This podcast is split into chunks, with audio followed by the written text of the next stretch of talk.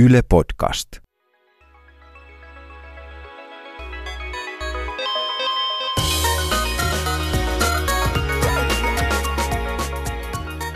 Tervetuloa kuuntelemaan Vikasietotila-podcastia. Me puhutaan tietokoneista ja sen semmoisista humpuukista ja tällä viikolla aiheena on hakkerointi ja meillä on vieraana muun muassa erinomainen ihminen nimittäin Oona Räisänen. Mutta sitä ennen me aiomme keskustella tästä aiheesta ja keskustelijana ovat muun muassa käsiä taskussa pitävä Panu Räty Hei, hyvät kuulijat. Hei, hyvät kuulijat. ja itseään ö, soturijumalaksi tituleerattavaksi vaadittava Kari Haakana. Tällä kertaa minulla on vaatteet päällä. Yleensä Kari tulee nauhoituksiin ilman vaatteita ja se on aika tuskallista. Minun nimeni on muuten Volli Sulopuista. Kuten sanottua, me puhutaan tänään hakkeroinnista, sitä, että mitä se oikein on. Ja siis täten ensimmäinen kysymys kuuluukin, sä Panu esimerkiksi mielestäsi hakkeri? Mm, tunnen lämmin, niin voimakasta sympatiaa hakkereita ja hakkerismia kohtaan, mutta en mä itse koe itseäni hakkeriksi. Että vaikka mulla on oma Linux-jakelu ja mä käytän Emaxia ja Vimia kaikkeen. Syntyisivät anteeksi annetut. Niin, nämä, en mä näistä synneistäni huolimatta, niin tota, en mä pidä itseäni niin kuin varsinaisesti hakkerina. Mutta mä ymmärrän, että tavallaan hakkeri on ihminen, joka, on, joka tuntee uteliaisuutta, joka niin kuin haluaa selvittää asioita. Että, että ehkä, mä, niin kuin, ehkä se- mä jaan jotakin tavallaan tämän uteliaisuuden kautta. Että haluan tietää, miksi, ku- kuinka tämä äh, Linux-järjestelmä toimii. Tai Mites Kari, oot sä mielestäsi hakkeri? En, en mä oo. Mä on, Oot sä ikinä ollut? en mä voi sanoa, että mä olisin ikinä ollut. Mä jaan ton Panun idean siitä, että, että se uteliaisuus on siellä, siellä niin taustalla, mutta mun mielestä ollakseen hakkeri ihmisellä täytyy olla sellaisia konkreettisia taitoja, joita mulla ei ole. Siis konkreettisia taitoja ollen, ollen se konkreettinen taito niin kuin Esimerkiksi se, että sä osaisit samaan aikaan kävellä ja hengittää. esimerkiksi, tai että mä osaisin eh, jotakin ohjelmointikieltä sujuvasti, tai mä olisin niin paneutunut esimerkiksi elektroniikkaan, että mä osaisin työntää emolevyyn asioita tai, tai ikään kuin luoda jotakin, jotakin konkreettista uutta. Siis siihen mun mielestä kuuluu hakkerismiin tai, tai hakkerimääritelmään kuuluu paitsi, paitsi uteliaisuus, niin myöskin taito. Se ei välttämättä, sehän ei niin kuin alkuperäisen määritelmän mukaan, niin sehän ei ole välttämättä liittynyt aina, niin kuin, sehän ei ollenkaan lähde ikään kuin suoraan tietokoneesta. Että sehän lähti niin kuin puhelimista. Että niin tämä Captain Crunch, John Draper, niin sehän vihelteli puhelimiin. Joo, siis henkilö, joka huomasi, että puhelinkeskuksia ohjataan äänisignaaleilla niin kuin tyyliin, että kun tulee tietyt taajuudet, niin se tarkoittaa, että soitat tähän numeroon ilmaiseksi suunnilleen. Niin, niin tota, se siis oppi, että okei, nämä on äänet, jotka mä voin vislata itse, että se niin kuin tavallaan avaa luurin ja vislaa sen, että hei, soita mulle ilmainen kaukopuhelu jonnekin huitsin Nevadaan. tai siis muropaketista saadulla ö, pillillä, mistä se kyllä. nimi tuli. Mutta siihen, eikö siihen liittynyt tämmöistä niin kuin sosiaalista insinöörityötä, että ne niin kuin, tai sosiaalista insinööröintiä. Niin social, Social engineering. engineering. Niin, mikä se, mikä, mikä se silloin olisi hyvä niin kuin Mä suomen en edes tiedä, mun, mun pitäisi miettiä yhteen. Huijaaminen on sen suomenkielinen nimi. No, se on totta. niin, käytännössä. Nämä soitteli, niin kuin, otti yhteyttä siis puhelinyhtiöiden, esimerkiksi puhelinyhtiöiden työntekijöihin saadakseen koodeja. Ja tätä vastaavaa niin kuin hakkerointihan tehtiin myöhemminkin. Eikö Kevin Mittinkin tehnyt aika paljon just sellainen, että soitteli ja ha- hankki niin kuin Mitnick- salasanoja. Mitnick oli Mitnick. nimenomaan tämän social engineeringin mestari. Mutta sitten, sitten niin kuin tavallaan laajemmassa merkityksessä, niin kuin sä sanoit, niin se, se hakkerointi ei alun perin, eikä se enää oikeastaan liity, liity tietokoneisiin, vaan sitä voidaan tehdä niin kuin millä, millä tahansa alalla. Se, se voi, Biohacking, niin, tai, tai niin kuin vaikka virkkaaminen tai, tai mitä, mitä ikinä. life hacking, eli niksi pirkka suomeksi. Miksi pirkkailu? niin, no siis, mutta sitähän se on. Joo, joo, kyllä. Ja, ja siis, että se, että se on laajentunut se määritelmä, mutta että edelleen se, se sisältää jotenkin sen, sen idean, että, että et tyydy tai se tekijä ei tyydy siihen, mitä on olemassa, vaan haluaa selvittää ja haluaa laajentaa ja haluaa tehdä itse jotakin, mikä ei ole mahdollista ikään kuin lähtökohtaisesti sillä asialla, joka käsillä on. Oli se käsillä oleva asia nyt sitten kiuas tai tietokone. Niin, että tavallaan tutkii järjestelmiä ja laitteita, niin kuin niiden toiminta ikään kuin omaksi ilokseen ja muuttaa toimintaa kuin sellaiseksi, niin kuin, kun itse haluaa. Mä saan siis kiksejä semmoisista mä en ehkä myöskään määrittelisi itteeni hakkeriksi. Niin Koska tätä juuri olin kysymässä, oletko Olli hakkeri? Mä haluaisin olla, mutta mä kans pelkään, että mun skillsit ei riitä. Siis kun mä tiedän, että on olemassa ihmiset, jotka on niin paljon lahjakkaampia, niin tulee sellainen olo, että kehtaaksessa. Mutta siis mulla on esimerkiksi semmoinen Eli asia. studiossa on tällä hetkellä kolme niin kuin hakkereita fanittavaa. Joo, joo. Puhumassa Nörttiä. tästä. Ni, niin siis mulla on semmoinen, äh, mä kirjoitan mun lehtijutut käyttämällä Markdown merkintäkieltä, josta kiitos Panulle, että sä vaivasit niin pitkään, että mä rupesin käyttämään sitä. Ja sen Mark, Markdownin idea on siis se, että siitä Markdown-muodosta voi helposti tehdä mitä vaan, sitä voi tehdä PDFn tai, tai Word-tiedoston tai muuta. Ja sitten kun yleensä vastaanottajat haluaa Word-muodossa sen, niin mä on siis komento, jolla mä muunnan sen Markdownin Wordiksi ja sitten mä liitän sen sähköpostin liitteeksi ja lähetän. Mutta tämä oli liian työlästä, joten mä sain tehtyä skriptin, jossa kun Kaikki sen, kolme kuulijaa nukahtivat jo minuutti sitten. hetkinen, niitä on kolme. Mä luulen, että vaan sinä ja äiti kuuntelee tätä. Niin kuin tavallaan se mysteerin selvittäminen on, se on keskeinen asia. Sitä sä, sitä sä yritit varmasti sanoa tällä pitkällä Niin siis se, että puheenvuorolla. tämä, tämä ei, ollut, ei ollut ilmeisesti mahdollista, että miten tämä tehdään, mutta niin kuin löysin keinot, joilla se tehdään, ja sitten on hirmu tyytyväinen, vaikka se lopputulos ehkä on aika mitätön. Mutta ihan niin kuin se, että sen pystyy tekemään, haha. Ja sen mysteerin selvittämiseen mun mielestä siinä, siinä on tämä niin hakkerikulttuuriin tai jonkinlaiseen, mä en sanoisi hakkerietiikkaan, koska se on niin latautunut termi, mutta hakkerieetokseen ehkä kuuluva, kuuluva idea, tai ehkä se ei siihen kuulu, mutta se liippaa läheltä. Siis tämmöinen tietynlainen, tietynlainen paranoia, siis, joka saattaa Mitä tulla sä tarkoitat tuolla, mitä sä tarkoitat tuolla, miksi puhut pahaa musta?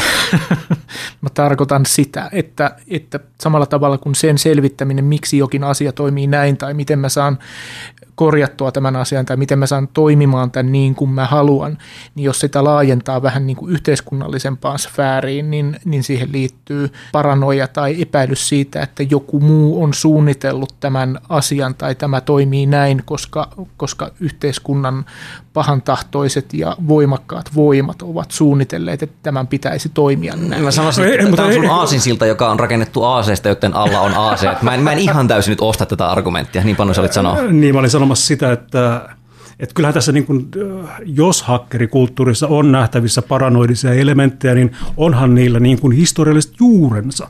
Että niin kuin, joku Kevin Mitnick, se oli niin kuin väärässä paikassa niin kuin jotenkin väärään aikaan. Että se, sitähän tehtiin aikoinaan syntipukki. Sen takia tuomari kuvitteli, että Mitnick saattaisi käyttää, käynnistää niin kuin vahingossa ydinsodan. Kyllä se varmaan mun mielestä lähtee siitä, että on olemassa tarpeeksi, tarpeeksi taidokkaita ihmisiä, jotka pystyy paljastamaan, mitä kaikkea niin kuin inhottavaa on olemassa tai vaarallista on olemassa. Ja, ja se on niin kuin, Edward Snowden.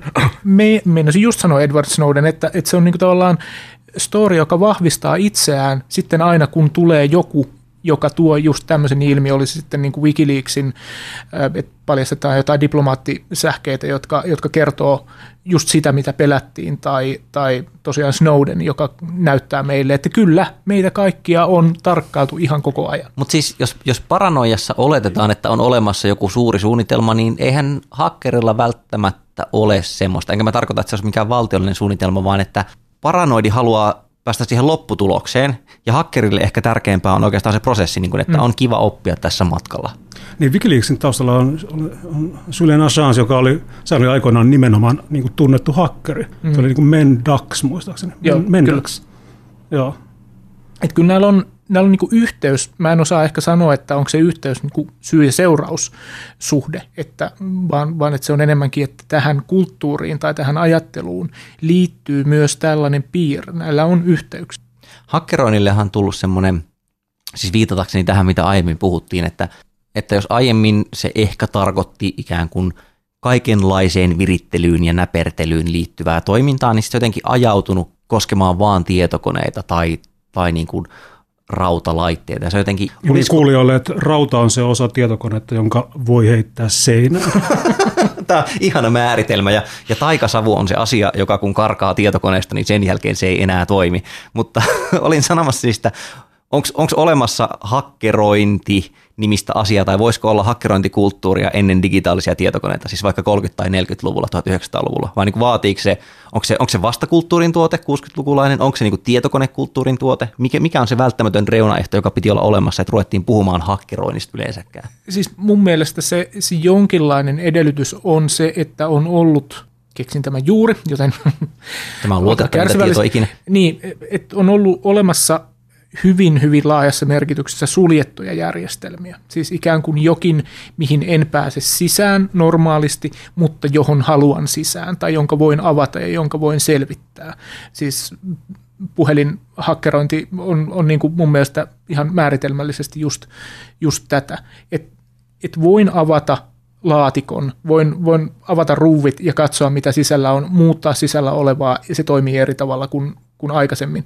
Ja tässä nyt kotelo ja ruuvit oli, oli metaforia, eikä välttämättä... Metaforinen ruuvi olkoon yksi podcastimme Mutta entä, rakent, niin kuin entä rakentaminen? Jos ajatellaan jotain niin kuin Steve Wozniakia, joka oli, sehän oli tavallaan niin kuin, nimenomaan hakkeri, mm. joka, niin kuin, jonka, niin kuin, joka puuhaili autotallissaan ja niin kuin rakensi siellä, ja siitä niin kuin autotallihärvelistä tuli niin kuin Apple, Applen ensimmäinen niin kuin kaupallinen kone. Tässä on erittäin kiinnostava pointti just se, että okei, nyt olemme varmaan joskus lukenut aiheesta, mutta tietoni tällä hetkellä perustuvat äh, tuoreempaan Steve Jobs-elokuvaan. Mutta se pointti siitä, että ehkä Wozniak, eli Woz, et ehkä se ajatteli, että kaikki, niin kuin koko kohdeyleisömme on hakkereita. Että elokuvassa on dramatisoitu kohtaus, jossa se tappelee Steve Jobsin kanssa siitä, että miten paljon pannaan laajennusportteja laitteeseen. Ja Jobs sanoi, että niin kuin valtaosa ihmisistä ei kiinnosta. Ne haluaa laitteen, joka toimii. Joo, Wozniakhan teki nimenomaan näille harrastajille. Että se oli niin kuin tavallaan teki kaltaisilleen vähän sitä. Niin. On olemassa varmaan joku käsitteellinen raja, jossa, jossa käsite keksiä vaihtuu käsitteeseen hakkeri, mutta sitä on niin kuin vaikea sanoa, että et Voss lienee niin kuin aika hyvä esimerkki siitä, miten, miten ihminen on itse asiassa keksiä, ja se on keksiä, koska se on hakkeri tai, tai toisinpäin. Mutta tämä liittyy ehkä semmoiseen viimeisen 10-15 vuoden aikana nousseeseen Maker-liikkeeseen, joka, joka niin kuin on ottanut aika paljon niin kuin tavallaan positiivisen hakkeroinnin ideoita tai, tai sitä niin kuin eetosta, joka siinä on, eli siis itse tekeminen. Ja se, se liittyy jälleen kerran siihen, siihen ruuvien avaamiseen. On tämmöinen Maker-manifesto, jossa yksi väite, nykyään pitää olla manifestoja, koska kun menen kakalle, niin täytyy Meidän podcastilla ei ole manifestia, olemme avuttomia. Yritämme niin, järjestää sen. Mutta että, et, et Maker Manifeston yksi osa tai tämmöinen käsky oli, oli se, että, että jos sitä ei voi avata, sitä ei omista. Eli että, että laitteen, laitteen täytyy olla semmoinen, että mä pystyn tietämään, mitä se on syönyt, mä pystyn itse korjaamaan sen. Eli se on vasta, vastaliikettä sille, mistä sä oot itsekin kirjoittanut, että koneet ja laitteet koteloidaan yhä tiukemmin ja tavallaan niin kuin, ja, ja suljetaan sekä, niin kuin, sekä softa että rauta. Niin siis sehän koskee jopa autoja, että vuosia on jo pitkä ollut se läppä, että autoista ei nykyään suunnilleen pysty itse vaihtamaan enää edes polttimoita, mutta vähintään niin kuin moottorin korjaaminen on täysin abstrakti asia, koska niin iso osa siitä on elektroniikkaa, joka on kirjaimellisesti pantu johonkin mustaan mm. laatikkoon sinne, eikä niin kuin missään dokumentoida, että miten tämä toimii. Se, että tietokoneet muuttuu tuollaiseksi, niin jotkut tietokoneet muuttuu. Et siis iPad lienee se paras esimerkki siitä, että se on, se on tietokone, joka on täysin suljettu, siis, siis fyysisesti. Et tehdään erittäin paljon työtä, jotta kannustetaan sua siihen, että sä et mitenkään sörkkisi sitä. Ja, ja sitten niin kuin toisessa ääripäässä on joku Raspberry Pi, joka, joka on hyvin halpa. Si, siinä ei ole edes koteloa ja si, se, että siinä ei ole koteloa, se, se lähtee just siitä, että sä näet, miten se on tehty niin, ja se, että sä kuin sörkkimään sitä. Sen koko muotokieli viestii sitä, että hei, olen avoin, voit tehdä minulle mitä haluat. Juuri näin. Eli Raspberry Pi on tämmöinen muutamalla kympillä saatava pieni tietokone harrastajille. Mä tunnen keravalaisen nörtin, joka on rakentanut hatun muun muassa, jos on Raspberry Pi ja LCD-näyttö. Hatun? Joo, mä voin laittaa videon siihen hattuun. Hatun? Se on silloin hattu tietokone tai tietokonehattu, miten päin se pitäisi määritellä. Kysymys siis kuuluu, koska olemme, olemme hegeliläinen podcast, jossa aina haetaan niin teesi, antiteesi ja synteesi. Onko hakkerointi enää mahdollista nykyään? Jos trendi on siihen, että yhä useampi laite on suljettu ja siihen ei pääse niin käsiksi, niin mitä tilaa hakkeroille enää sitten jää?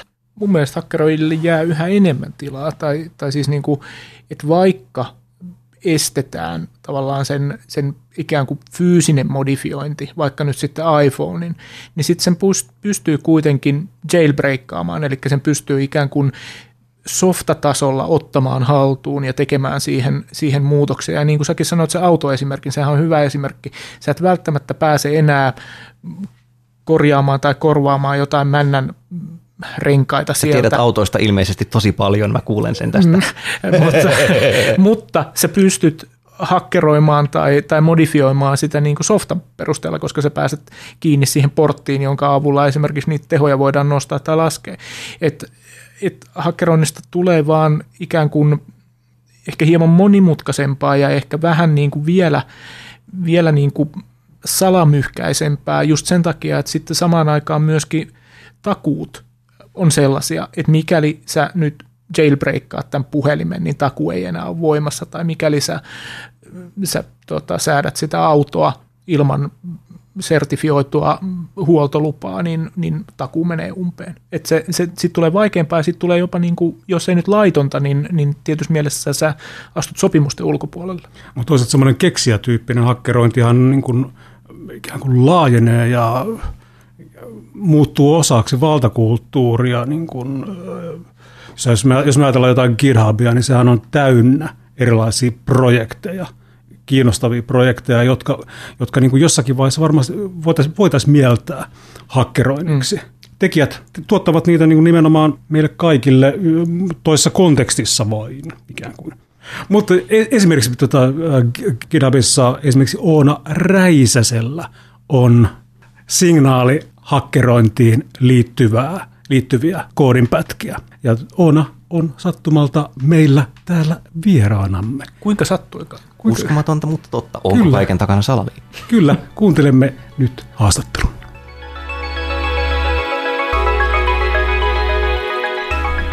Tervetuloa Vikasietotilaan Oona Räisänen. Kiitos. Sua on verrattu Stig Larssonin Lisbeth Salander-hahmoon. Sä oot itse verrannut itsesi Jodie Fosterin näyttelemään ulkoavaruutta kuuntelevaan tieteentekijään tässä Contact-elokuvassa. Carl Saganin kirjaan perustuva, eikö Kyllä vain. Sä taidat olla kaikkein tunnetuin hakkeri, suomalainen hakkeri tällä hetkellä. Sä rikoit ensimmäisenä maailmassa autojen navigaattoreissa käytetyn salauksen. Sä rakensit kotiis reaaliaikaisesti toimivan bussipysäkkinäytön. Sä selvitit helikoptereiden, helikopterin lentoreitin YouTube-videolla videolla, sit niin kuin äänen. Joo, tällaisia kaikkia pikkuprojekteja on tullut tehtyä. Mä en osaisi tehdä noista yhtään. Mä en, mä en niin osaisi edes alkaa kuvittelemaan, että miten vaikka se helikopterin niin dekoodaus tapahtuu. Että se leuka silleen tipahtaa koko ajan enemmän auki ja auki. Et joten kysymys kuuluu, että kuinka sä sen teit?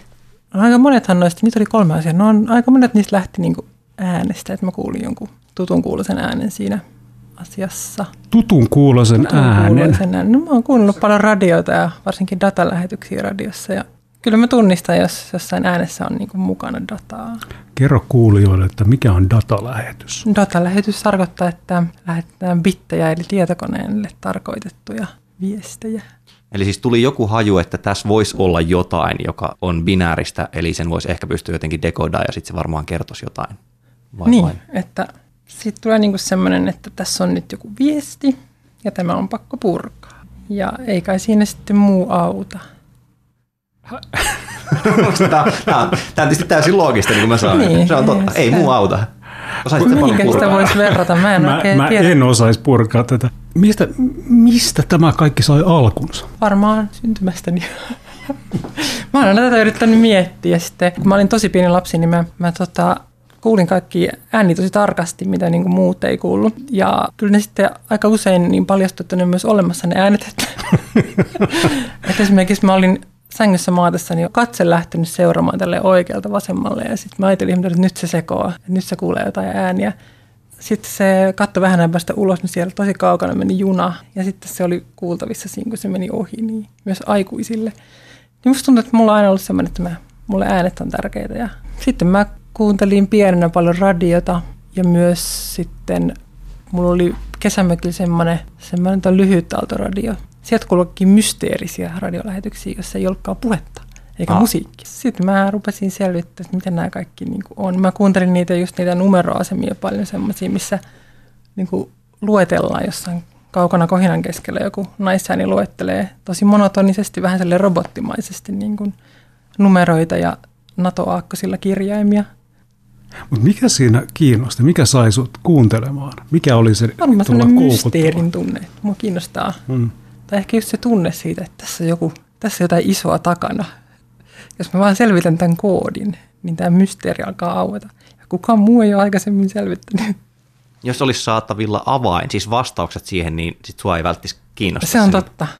Kerro vielä lyhyesti siis, että mitä sä sait, mikä se oli se laite, mikä sä sait ja mitä sä siitä siis dekoodasit? Mä olin niin kuunnellut yleisradiolähetyksiä ja sitten hän katsonut, mitä siinä yleisradiolähetyksen mukana tulee, joka ei ole kuultavissa. Et kun sitä kuuntelee niin kuin tietynlaisilla laitteilla, niin sieltä pystyy havaitsemaan niin, niin sanottuja sivukantoaaltoja, jotka kulkee siinä samalla täydellä kuin vaikka Radio Suomi tai Yle Ykkönen, mutta että ihmiskorvalla ne ei ole kuultavissa, välttämättä se radio ei edes osaa niitä vastaanottaa, vaan ne on tarkoitettu jollekin muille laitteille. Ja mä rupesin katsoa, että mitä kaikkea dataa siellä menee, niin sitten yksi niistä oli semmoinen, joka hyvin, hyvin pitkän tota, työn tuloksena selvisi, että siellä menee Helsingissä olevien bussipysäkkien nimiä ja bussien numeroita ja lopulta myös sitten saapumisaikoja arvioita saa. Siis joudut se tekemään paljon takapakkia siinä, kun lähtee dekoidaan jotain tuollaista? Kyllähän se vähän niin kuin tekisi tuota ristisanoja tai sudokuja. Sudokuhan on just siinä joutuu kauheasti kumittaa, ainakin mun taktiikalla.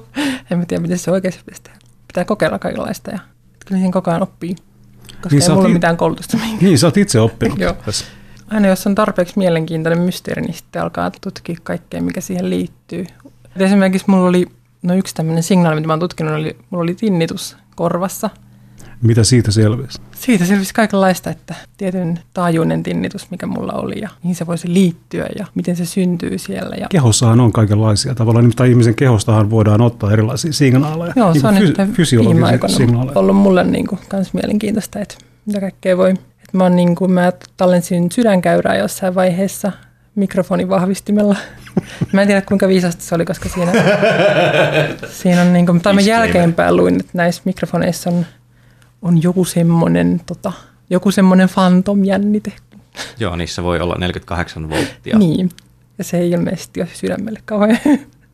Mutta me, tai tässä vielä ollaan kuitenkin. Mutta siis oli tosi mielenkiintoista sieltä, että se on ihan kotikonstein tallennettavissa. Hakkeri on ikään kuin ihminen, joka ei niin kuin tyydy sen esimerkiksi laitteen alkuperäiseen käyttötarkoitukseen, vaan että se kysyy joka laitteen tai asian kohdalla, että mihin, niin kuin, mihin, mitä kaikkea täällä voisi tehdä. Mm. Että okei, tämä on hiusten kuivaaja.